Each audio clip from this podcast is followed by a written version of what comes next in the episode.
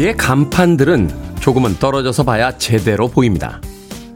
걷고 있는 도로의 빌딩 위 입간판이나 지하철 좌석 위의 광고들도 오히려 너무 가까이 있어 보이지 않는 것들이죠. 누군가와 함께 차를 타고 갈 때도 우리의 시선은 앞을 향합니다. 그래서 옆자리에 앉은 이의 표정을 살피지 못할 때가 많죠. 곁에 있어 보이지 않고 떨어져 있어야 비로소 보이는 것들. 그래서 앞에 있는 지금을 낭비하고 오지 않은 먼 미래에 전전긍긍하고 되돌릴 수 없는 지나간 과거만을 그리워하며 살아가는 것은 아닌가 싶습니다. 6월 9일 목요일 김태훈의 프리웨이 시작합니다. Thirty-Eight Special의 Hold On Loosely 듣고 왔습니다. 이 곡으로 시작했습니다. 빌보드 키드의 아침 선택 김태훈의 프리웨이 저는 클 태 자 쓰는 테디 김태훈입니다. 자 노현정님 good morning 테디 테디 테디라고 제 이름을 세 번이나 불러주셨습니다. 김태형님 테디 good morning입니다. 부산은 커다란 햇님이 떴습니다. 오늘도 커다란 꿈 이루는 출근 프리웨이랑 함께 가고 있습니다. 하셨습니다. 서울은 오늘 출근하다 보니까 빗방울이 한두 방울씩 떨어지더군요. 며칠째 흐리고 비가 살짝 오고 또 개는 날씨가 반복되고 있는데 오늘 출근길 참고하시길 바라겠습니다. 8705님, 테리 아침이 상쾌합니다. 출근길에 문자합니다. 늘 고마워요. 좋은 노래 들려주셔서 라고 하셨고요. 이연희님, 테디 좋은 하루 되세요. 라고 또 아침 인사 건네주셨습니다. 김희숙님, 원고 읽으면서 머리로 리듬 타는 테디 콩으로만 볼 수 있네요. 굿모닝 좋은 아침입니다. 라고 하셨는데 습관이라고 해야 되나요? 아니면 반사신경이라고 해야 되나요? 음악이 나오면 고개를 까딱까딱 하는 게 어릴 때부터 어떤 하나의 패턴이 돼서 이제 몸에 완전히 익어 있습니다. 여러분들께서 음악 나갈 때 뭐 하세요? 라고 물어보시는 분들 가끔 계신데 뭐 하겠습니까? 음악 들으면서 머리 까딱까딱 움직이고 있습니다. 김수정님, 테디 대본 낭독하시면서 고개 까딱까딱 하는 거 무의식 중에 따라하고 있었다는 오늘도 보라와 함께 합니다. 라고 하셨는데 뭐 음악 나갈 때 제가 이야기할 때 같이 저와 고개 까딱까딱 하는 거 어, 나쁘지 않은 것 같은데요. 교감도 생길 것 같고요. 김은님, 셔츠빨이 좋네요. 라고 하셨는데 티셔츠빨도 좋습니다. 자, 청취자분들의 참여 기다립니다. 문자번호 샵 1061, 짧은 문자 50원, 긴 문자 100원, 콩으로는 무료입니다. 유튜브로도 참여하실 수 있습니다. 여러분은 지금 KBS 2라디오 김태훈의 프리웨이 함께하고 계십니다. KBS 2라디오 yeah, 김태훈의 프리웨이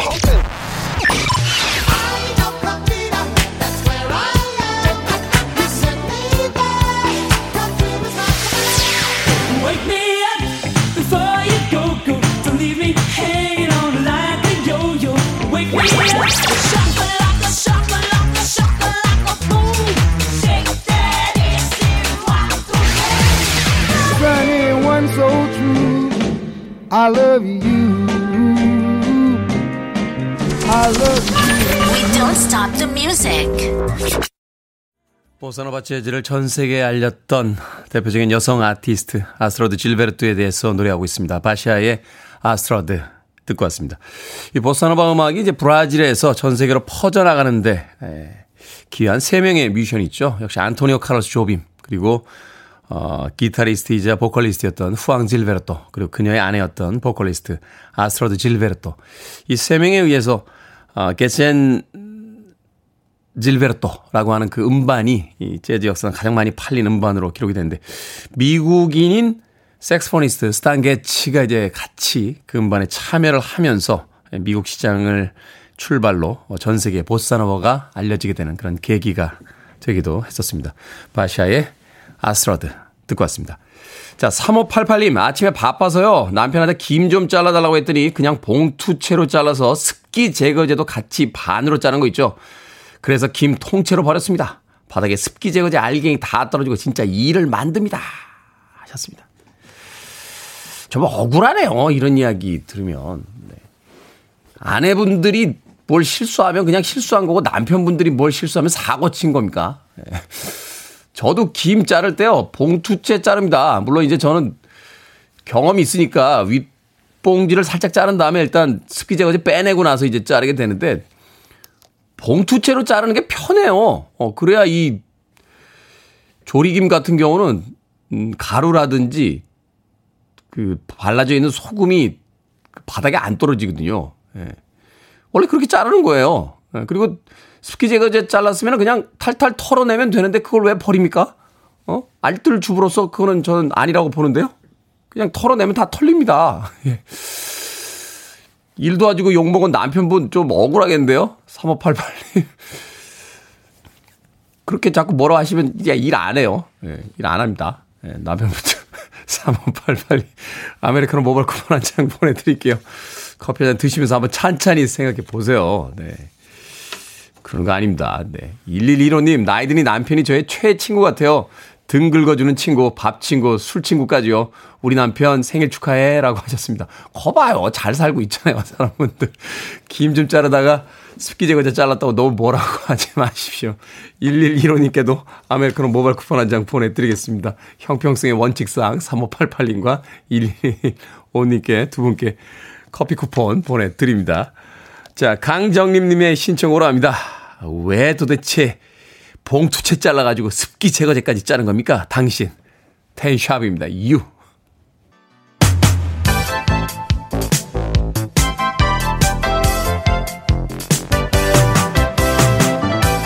이 시간 뉴스를 깔끔하게 정리해드립니다. 뉴스 브리핑 캔디 전혜연 시사평론가와 함께합니다. 안녕하세요. 안녕하세요. 캔디 전혜연입니다. 자, 요즘 경제 상황 밝지만은 않은 소식만 들려옵니다. 우리나라의 1분기 경제가 0.6% 성장한 것으로 집계가 됐다고요?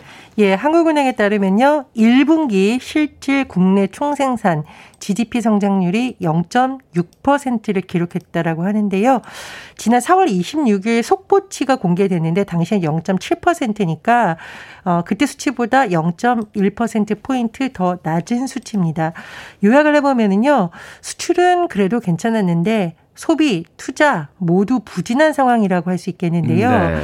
일단 수출의 경우에는 3.6%가 늘었습니다. 반도체, 화학 제품 등을 중심으로 어쨌든 수출은 괜찮았는데요.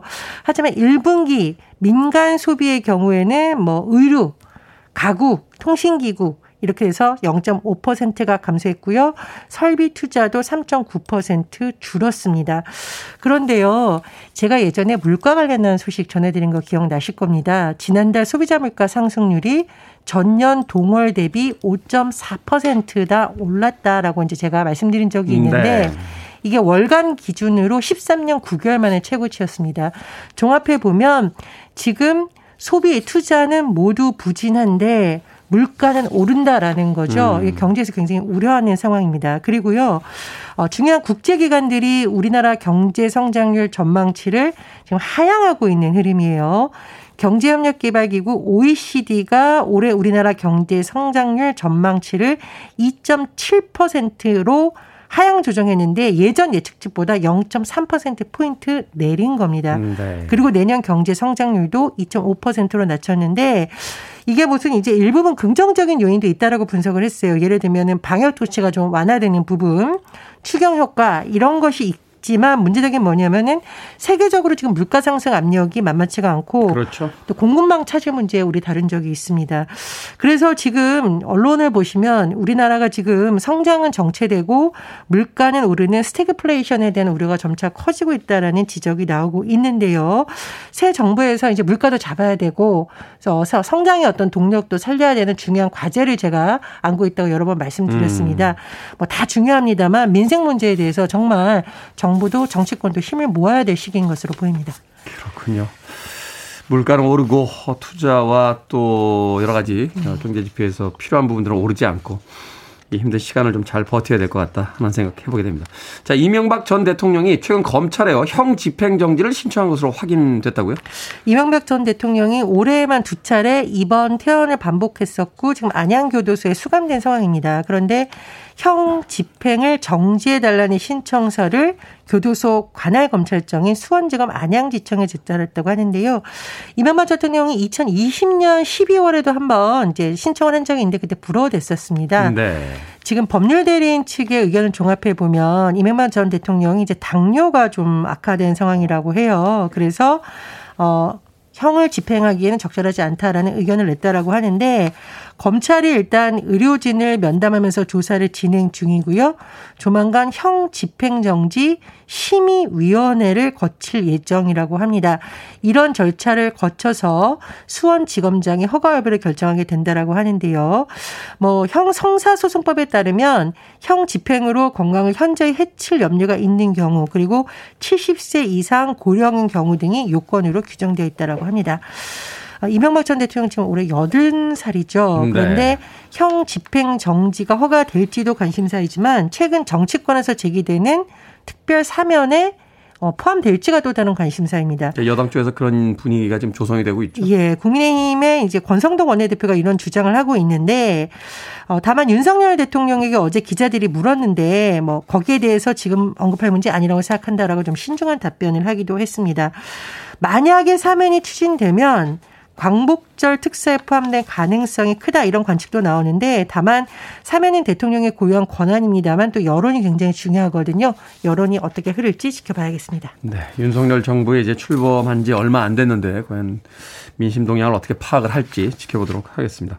해외 입국자 의무 격리 해제 소식입니다. 백신을 접종하지 않았더라도 격리할 필요가 없게 됐죠? 예, 그렇습니다. 어제부터 적용했고요. 백신 접종하지 않은 사람에게 적용됐던 해외에서 국내 입국 시 7일간 자가 격리했던 규제 해제가 됐습니다. 네. 그리고 요즘 이부 실드라고 해서 굉장히 주목을 받고 있는 내용 전해드리면 이부 실드 코로나19 예방용 항체 치료제입니다. 예전에 백신 접종의 경우에는요. 항체 형성이 어려운 면역 저하자는 굉장히 좀 어려움이 있었는데 예를 들면 혈액암 환자나 장기 이식 환자의 경우에는 음. 한계가 있었거든요. 근데 이브실드 같은 경우에는 예방용 항체 치료제인데 이런 환자들에게 도움이 될 것이라는 기대가 지금 나오고 있습니다. 정부에서 일단 이번 달에 이브실드에 대한 식약처 긴급 사용 승인 절차를 마치고요. 다음 달 7월부터 2만 회분에 도입할 예정입니다. 네. 코로나 잠잠해지긴 했습니다만 끝난 건 아니고요. 또 미국 쪽에서는 다시 마스크를 쓰고 있다라는 뉴스도 전해지고 있는데 긴장을 아직 완전히 풀 때는 아니지 않나 하는 생각 해보게 됩니다. 자, 오늘의 시사 엉뚱 퀴즈 어떤 문제입니까? 예, 민간 소비 투자가 뒷걸음치면서 지난 1분기 경제 성장률 0.6%에 그쳤다는 소식 전해드렸습니다. 뒷걸음 하면 마이클 잭슨이 빌리진을 아. 부르며 쳤던 유명한 안무가 생각이 납니다. 예, 모타운 25주년 그 기념식장에서 쳤던 그 문, 아, 얘기할 뻔했네요. 아, 얘기할 뻔하셨어요. 네. 자, 오늘의 시사 엉뚱 퀴즈. 마이클 잭슨의 트레이드마크와도 같은 안무인데 마치 앞으로 걷는 듯 하지만 뒤로 가는 안무 뭐라고 할까요? 1번 문워크, 2번 팀워크, 3번 nose work, 4번 네트워크. 정답 아시는 분들은 지금 보내주시면 됩니다. 재미난 오답 포함해서 총 10분께 아메리카노 쿠폰 보내드립니다. 마이클 잭슨의 트레이드 마크와도 같은 안무죠. 마치 앞으로 걷는 듯 하지만 뒤로 가는 것 처럼 뒤로 가는 안무를 뭐라고 할까요? 1번 문워크, 2번 팀워크, 3번 nose work, 4번 네트워크 되겠습니다. 문자 번호 샵 1061, 짧은 문자 50원, 긴 문자 100원, 콩으로는 무료입니다. 뉴스 브리핑 전현 시사평론가와 함께했습니다. 고맙습니다. 감사합니다. 저도 학창시절에 좀 했죠. 마이클 잭슨입니다. Billie Jean.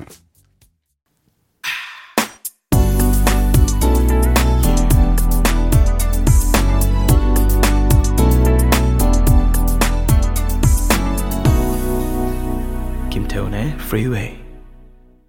샬롯트 갱스부르가 주연을 맡았던 영화였었죠. 귀여운 반항아에 수록이 됐던 칸초네의 음악이었습니다. Sarà perché ti amo라는 곡인데요. Ricchi e Poveri의 곡으로 듣고 왔습니다. 자, 오늘의 시사 엉뚱 퀴즈. 마치 앞으로 걷는 듯 하지만 뒤로 가는 안무. 마이클 잭슨의 트레이드 마크와도 같은 이 안무는 무엇일까요? 정답은 1번 moonwalk였습니다. moonwalk. 8709님 무빙워크라고. 야, 무빙워크 타보고 싶네요. 인천공항 가면 무빙워크 있었는데 언제쯤 무빙워크 타고 한 손에 여권 들고 해외여행을 갈지 궁금해집니다. 8203님, 이크에크라고 하셨고요. 이지연님, 문워크. 저희 할머니께서 신발에 참기름 바른 것처럼 아주 부드럽게 잘한다고 너무 좋아하셨죠. 하셨는데. 진짜 예전 할머니들 표현이네요. 야, 신발에 참기름 바른 것 같다, 야. 라고 하시는. 야, 목소리에 옥구슬 굴러 떨어진다, 야. 라고 하는 그 옛날 할머니들의 정교인 표현법들. 예, 그립네요.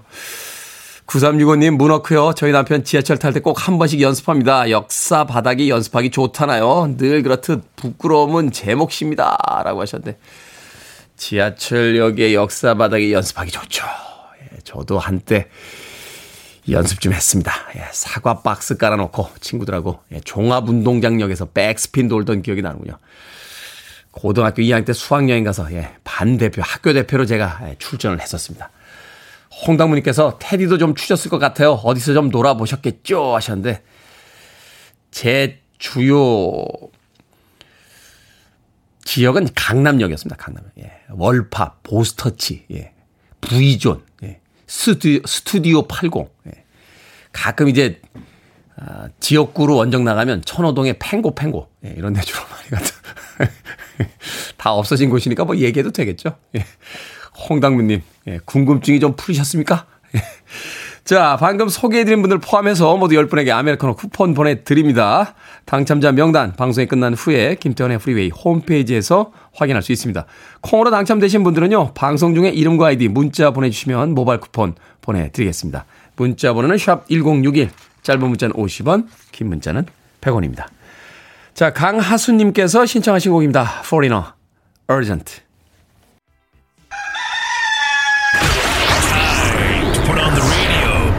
김태훈의 프리웨이 Are you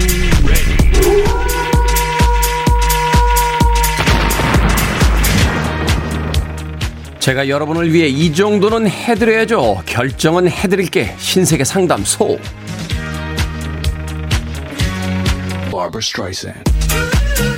이혜정님, 초등학교 1학년 손녀가요, 밥 먹을 때 포크를 씁니다.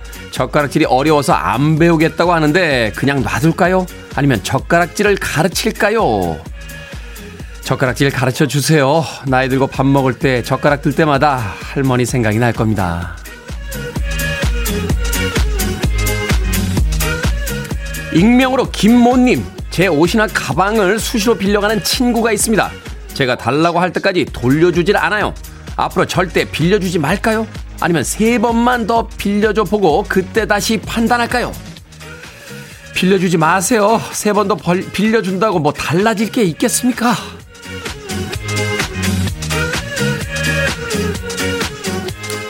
파란 하늘님 지하철에서 자주 마주치는 분의 향수 냄새가 너무 좋은데요. 용기 내서 무슨 향수인지 물어볼까요? 아니면 그냥 샵에 가서 향해보고 찾아낼까요? 그냥 샵에 가서 찾읍시다. 지하철에서 향수 냄새 물어보면 변투에 취급당할 수 있습니다.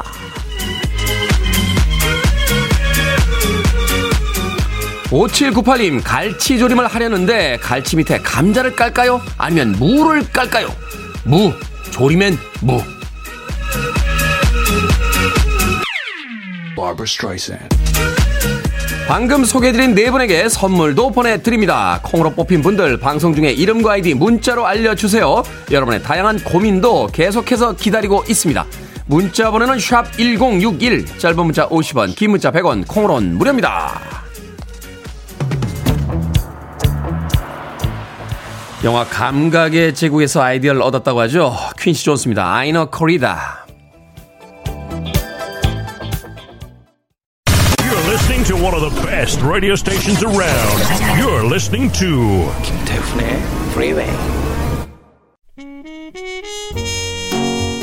빌보드 kid의 아침 선택 KBS 2 라디오 김태훈의 프리웨이 함께하고 계십니다. 아까 제가 강남역 나이트클럽 이야기를 했더니 서성용님께서요. 테디 유니콘 아실 것 같은데요 라고 하셨는데 강남역 사거리에서 국기원 쪽으로 올라가다 보면 네, 길가에 있었습니다. 아, 2층으로 된 나이트클럽이었죠. 브랜퍼드 마샬리 스커트의 모베러 블루스 듣습니다. 2부에서 뵙겠습니다.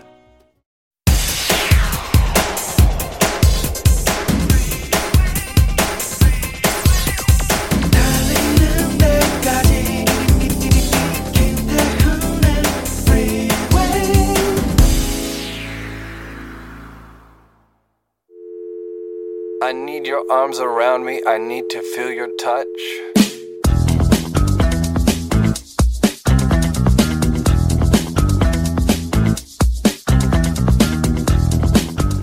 내가 아무리 싫어한다 한들, 내가 아무리 좋아한다 한들, 우리는 각자의 인생을 살고 있으니 각자의 인생을 존중해 주자. 그 사람에게 선을 넘지 말고, 그 사람을 무시하지 말고, 나와 같이 평범한 사람이란 것을 알고 살자.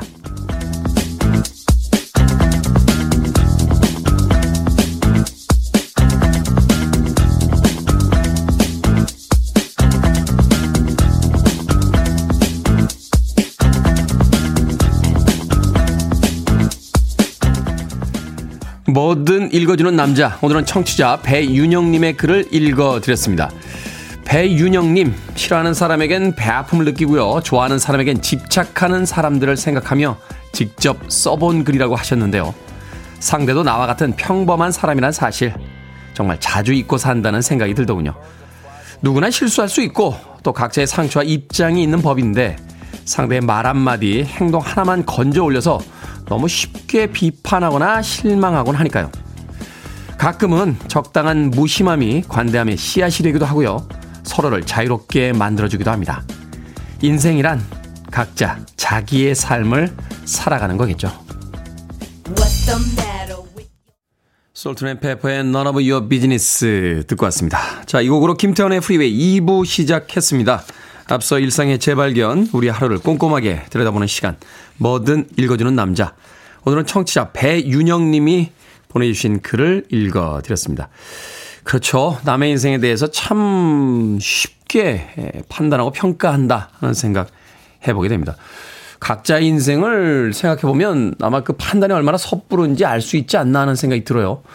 우리는 뭐 30년, 40년, 50년, 그보다 더 많은 시간을 살고 나서도 도대체 내가 원하는 게 뭔지 나는 어떤 사람인지 알 수 없는 경우가 꽤 많은데 누군가를 만나서 어, 몇 분 지나지 않은 다음에 당신은 이런 사람이군요. 라고 섣불리 말하는 사람들 주변에 어렵지 않게 찾아볼 수 있습니다.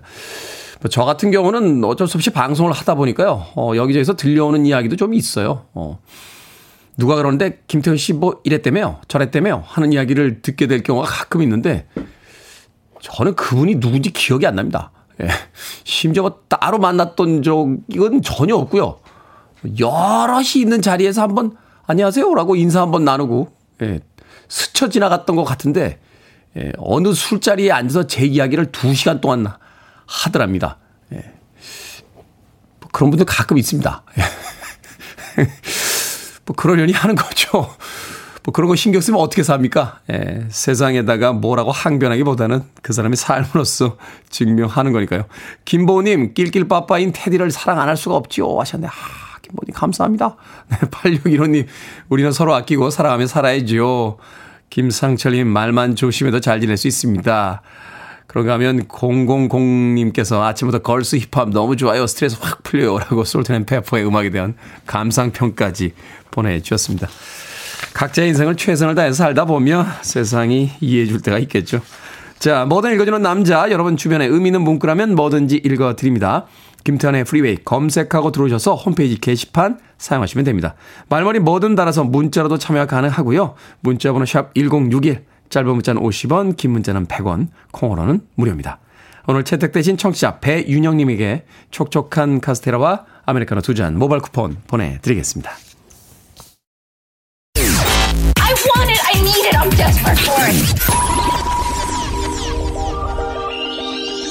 Okay, let's do it.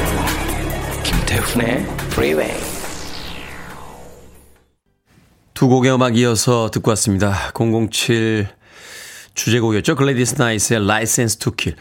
음악이 나가는 동안 이 영화가 어떤 내용이었는지 계속 생각해봤는데 기억이 잘 안 나더군요. 아마도 티모시 달튼이 그 제임스 본드 역을 맡았던 그 두 편의 영화 중에 한 편으로 어, 기억을 하고 있습니다. License to Kill.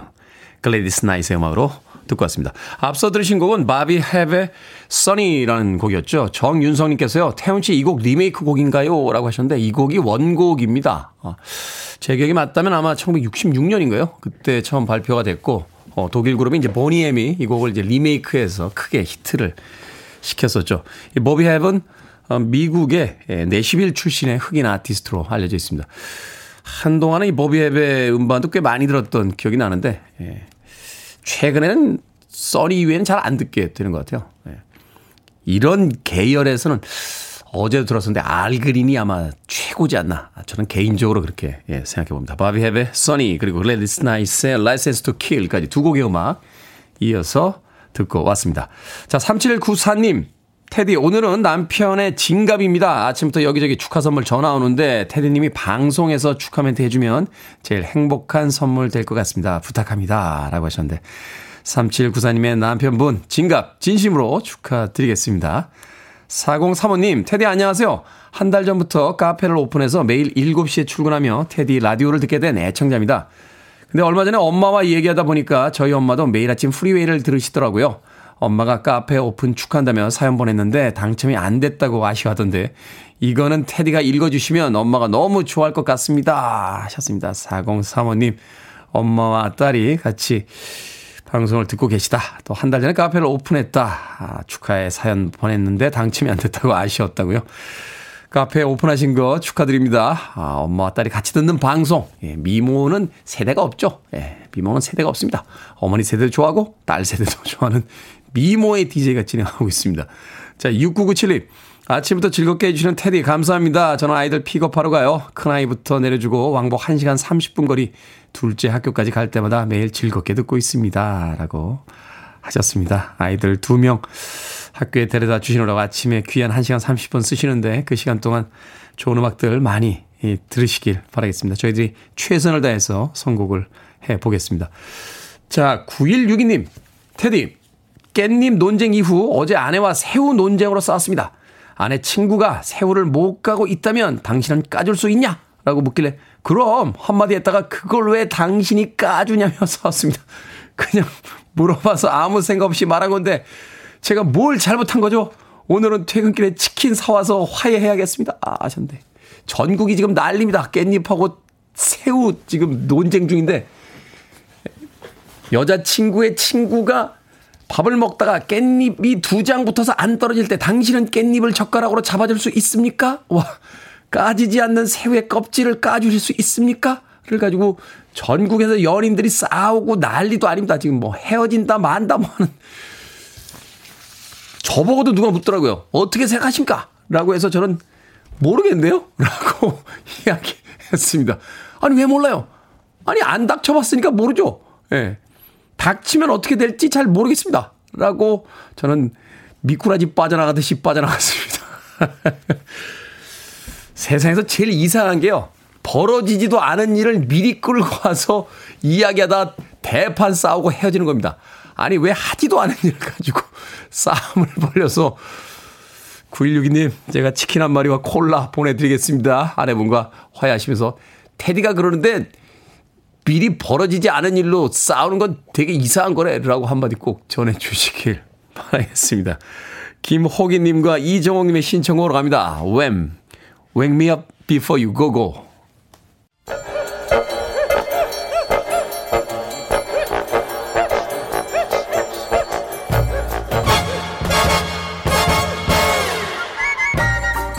온라인 세상 속 촌철살인 해악과 위트가 돋보이는 댓글들을 골라봤습니다. 댓글로 본 세상.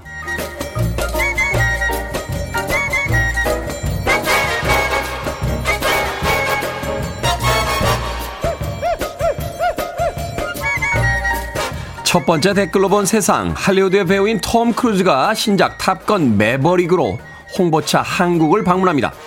1999년 뱀파이어와의 인터뷰 개봉 기념으로 한국 방문을 시작한 뒤 벌써 10번째 방한이 된다고 하는데요. 방한 때마다 친절한 팬 서비스가 화제가 되면서 친절한 톰 아저씨라는 별명을 얻었던 만큼 팬들의 기대가 벌써부터 높다는군요. 여기에 달린 댓글들입니다. 지호님, 이렇게까지 한국의 진심인데 손님 맞이 안 나갈 수 없죠. 의리의 민족이 예매율로 보답하겠습니다. 메카닉님, 제가 부산 간 것보다 이 형이 한국 더 자주 오는 것 같아요. Top Gun을 처음 본 게 30년은 된 것 같은데 세상은 다 변하고 우리도 변하고 톰 크루즈 형만 변하질 않은 것 같아요. 혹시 진짜 뱀파이어 아닙니까?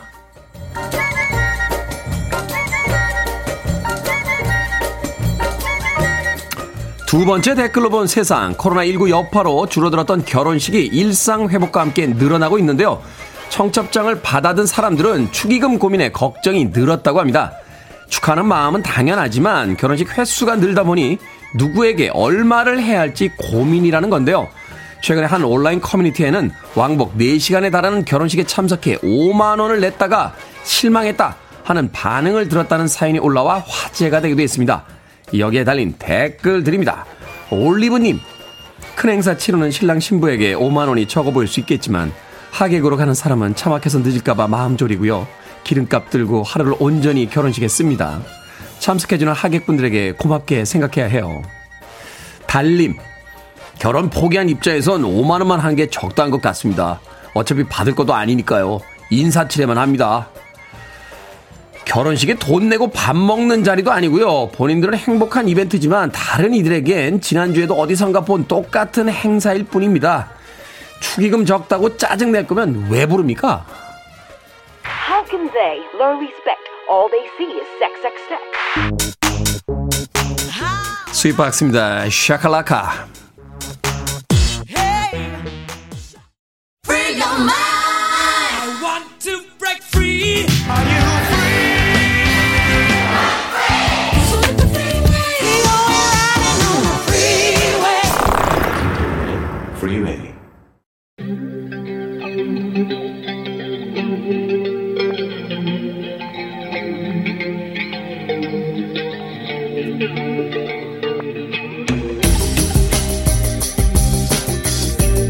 (21세기의) 키워드로 우리의 역사를 살펴보는 시간입니다 역사 대자뷰 오늘도 공간 역사 연구소 박광일 소장님과 함께 합니다 안녕하세요 안녕하세요. 자, 직장인을 대상으로 한 설문조사에서 10명 중에 8명이요. 영어 능력이 직장 생활에 도움이 된다. 라고 답을 했다라고 합니다. 수능은 기본이고 취업과 승진에도 외국어 능력이 필수인 시대인데 조선시대 외국어 교육이 세계적으로 우수했다 하는 이야기가 있습니다. 맞습니까? 어, 세계적으로 우수했는지는 잘 모르겠고요. 아, 그때 어, 세계하고 비교를 해보지 네, 못했습니다. 왜냐하면 제가 다른 나라 상황을 잘 몰라서 어, 그렇습니다. 그래서 그런데 이제 굉장히 체계적인 어떤 외국어 교육 체계를 갖고 있었고 또 통역관을 기르는 체계는 갖고 있었다 이렇게 보시면 될것 같은데요. 네.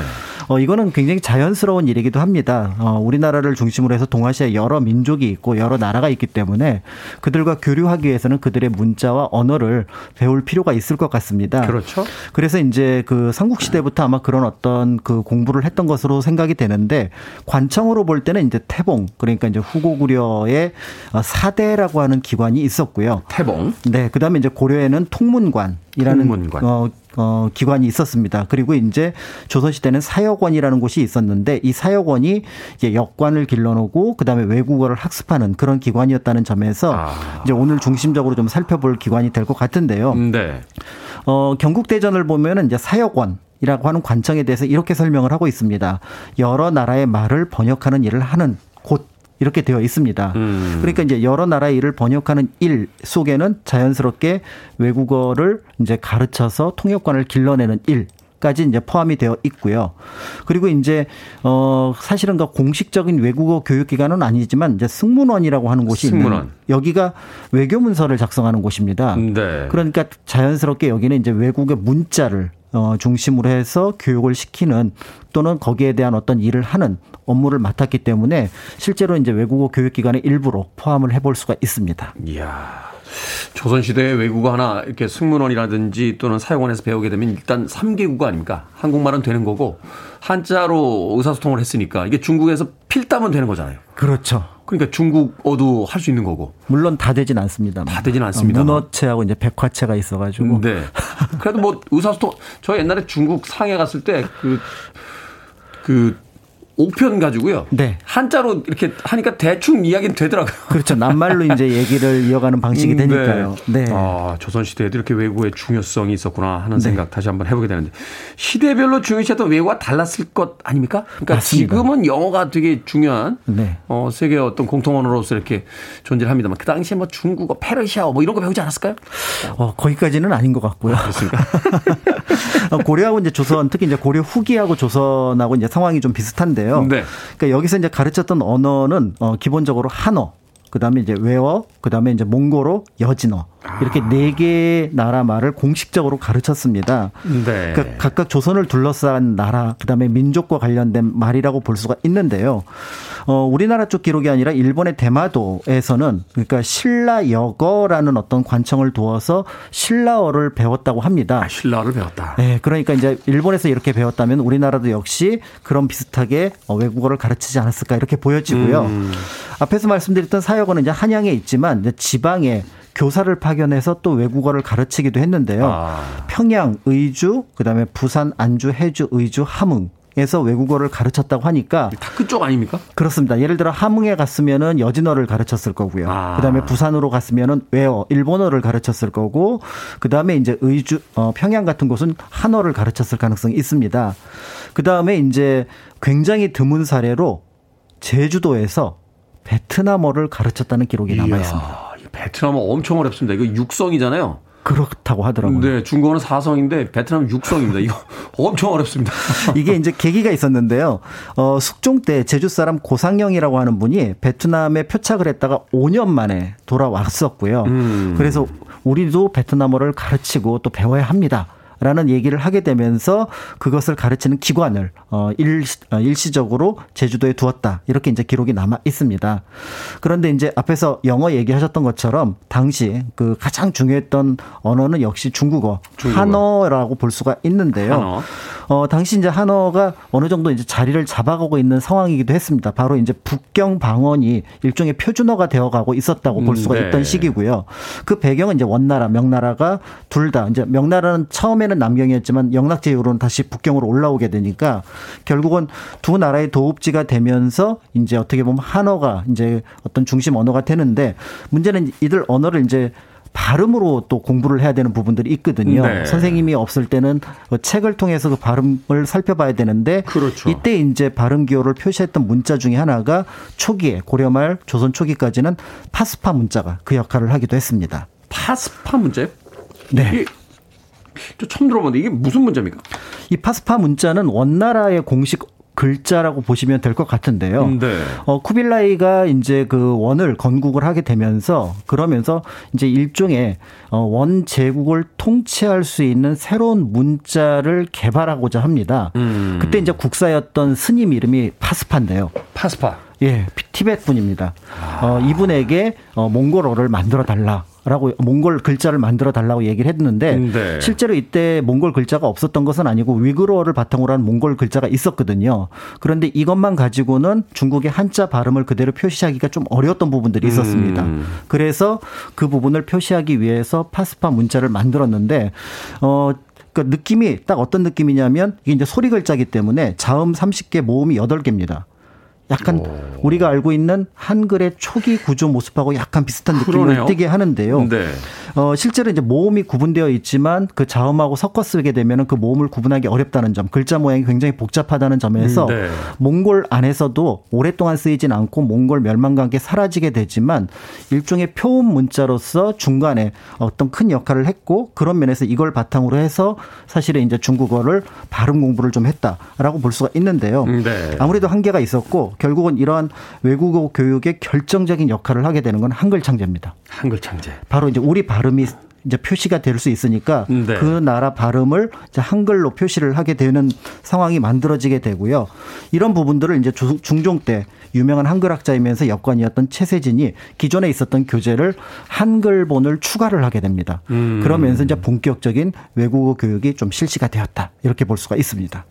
조선시대와 고려시대 외국어 이야기를 하다 보니까 우리나라 한글 참 대단하다는 생각을 다시 한번 하게 됩니다. 자음과 모음을 딱 그 구분해서 사용하는데 박스 안에 정확하게 딱 들어가잖아요. 그렇습니다. 그러면서 이토록 효율적 가로로도 되고 세로로도 되고 어떻게 쓰- 심지어는 한국 사람들끼리 그런 이야기 하는데 맞춤법이 틀리고요. 문법을 이상하게 써놔도 한국 사람들은 읽으면 대충 해석을 할 수가 있어요. 이게 이게 아주 놀라운 글자다. 그렇죠. 그러니까 예. 특히 이제 외국의 발음을 거의 정확하게 표기를 하기 때문에 그것이 이제 장점이라고 하는데 이제 그렇기 때문에 또 한편으로는 이제 외국어를 많이 쓰는 편이기도 음. 하기도 합니다. 그렇군요. 음악 한 곡 듣고 와서 어, 조선 시대의 외국어 교육과 그 문화에 대해서 다시 한번 음, 이야기 나눠보도록 하겠습니다. 루프트탑 싱어스입니다. Walk Right In. 루프탑 싱어스의 Walk Right In 듣고 왔습니다. 빌보드 kid의 아침 선택, KBS 2라디오, 김태훈의 프리웨이, 역사 데자뷔. 오늘은 박광일 소장님과 함께 조선시대의 외국어 교육에 대해서 이야기 나눠보겠습니다. 음악 나가는 동안 저희끼리 한글의 위대함에 대해서 다시 한번 이야기를 했습니다. 뭐, 객관적으로 봐도 정말 위대한 글자다. 저희 가족들이 다 외국 살거든요. 그래서 저희 아버지 남동생, 여동생이 영어, 일어, 베트남어, 막 바이링구어들입니다. 몇 개 국어 하는데 제가 항상 당당한 건 한국말은 제가 제일 잘해요. 한국말 잘하기 어렵습니다. 네. 한국말 잘하기 쉽지 않습니다. 네, 네, 네. 네, 저는 일개 국어를 하는 한국 사람입니다. 자, 조선시대 외고 교육을 했다라면 교재가 있지 않았겠습니까? 네, 어, 고려 후기부터 이제 조선시대까지 끊임없이 쓰였던 교재 두 권이 있는데요. 굉장히 중요한 교재입니다. 바로 노골대하고 박통사입니다. 노골대와 박통사. 네, 그래서 노골대에 걸 때는 이제 당시 중국인을 가리키는 말, 그 다음에 노는 약간의 이제 존칭의 뜻이니까 뭐 중국 사람, 중국분 정도로 해석할 수 있는 책 제목이라고 볼 수가 있고요. 네. 박통사는 박씨는 한국밖에 없는 성씨입니다. 음. 그래서 박씨성을 가진 외국 어, 통역관이 외국에 나갔을 때 쓰는 황- 어떤 상황 이런 것들을 염두에 둔 책이라고 볼 수가 있는데요. 네. 이 중에서 이제 노골대가 더 유명해서 어 현재는 그 몽어 노골대 그러니까 몽고로 노골대 그다음에 청어 노골대 그러니까 중국 그 만주어 노골대 그다음에 이제 이런 것들이 있었다는 점을 봐서 현존하진 않지만 아마 외어 노골대도 있지 않았을까 그런 면에서 당시에는 어 어떤 외국어 교재의 보통 명사로서 노골대라는 말을 많이 쓰이지 않았을까 이렇게 보고 있습니다. 그렇군요. 네. 그렇다면 이 책의 내용은 어떻게 구성이 되어 있습니까?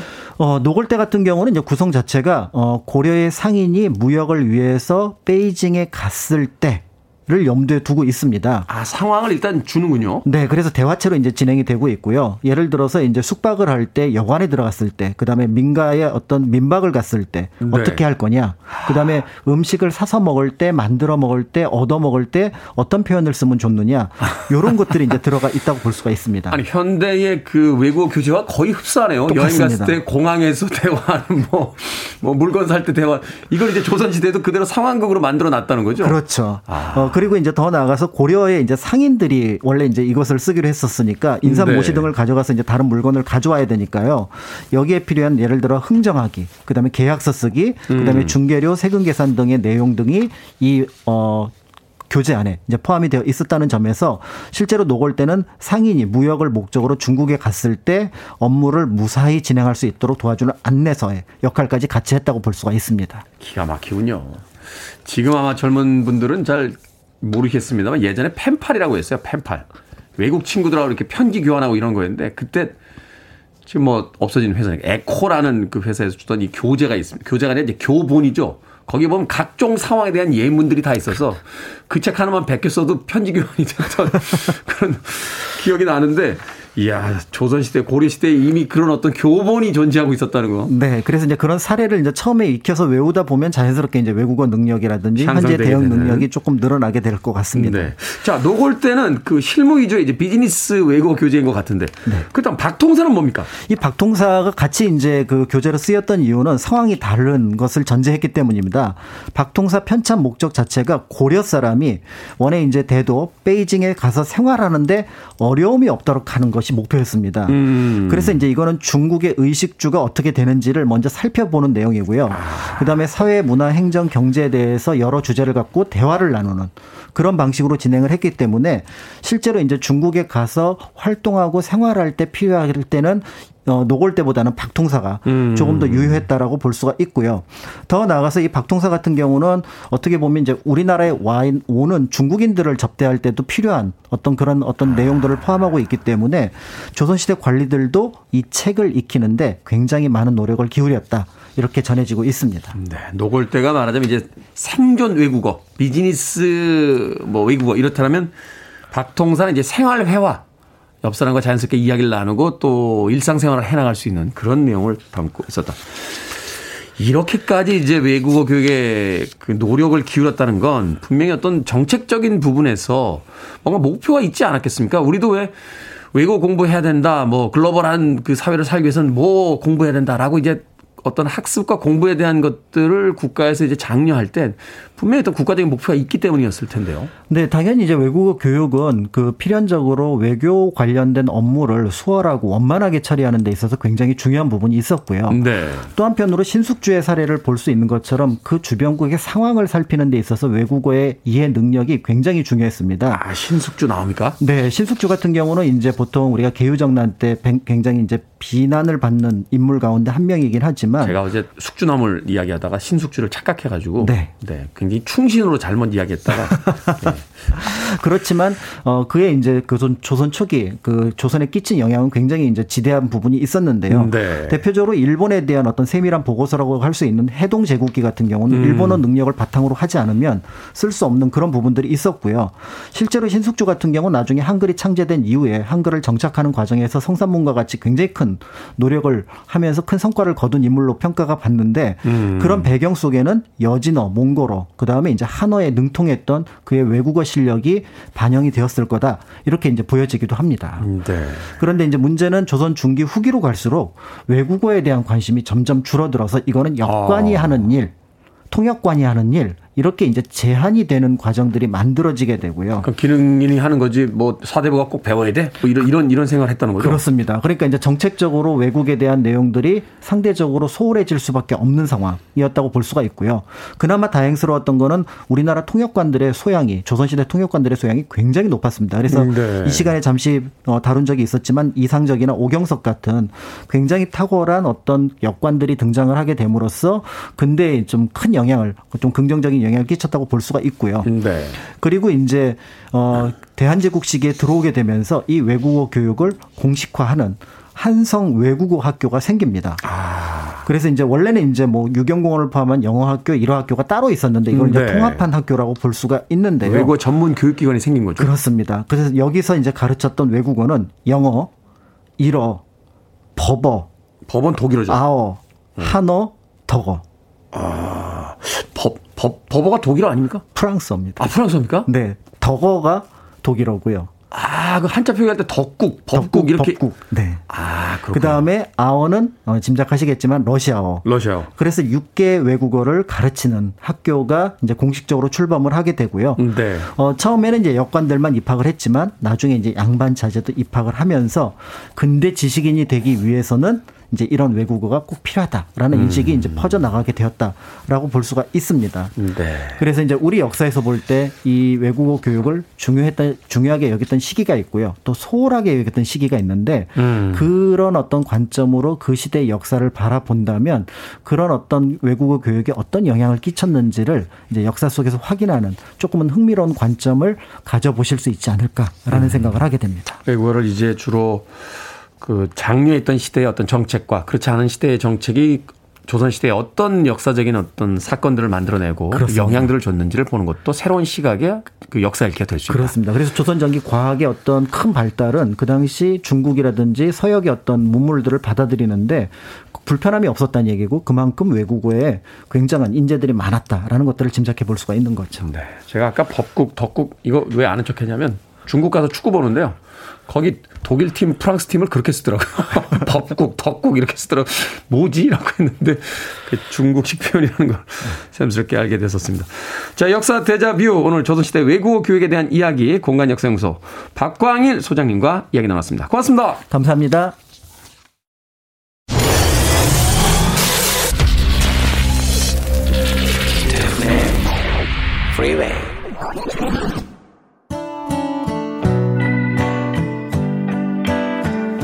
KBS 2라디오 김태훈의 프리웨이 오늘 방송 여기까지입니다. 1부 끝곡, 아 2부 끝곡이죠. 1시간 더 하고 싶은 생각인가요? 오늘 끝곡은 사라 맥락클란의 Building a Mystery 준비했습니다. 편안한 하루 보내십시오. 내일 아침 7시에 돌아오겠습니다. 고맙습니다.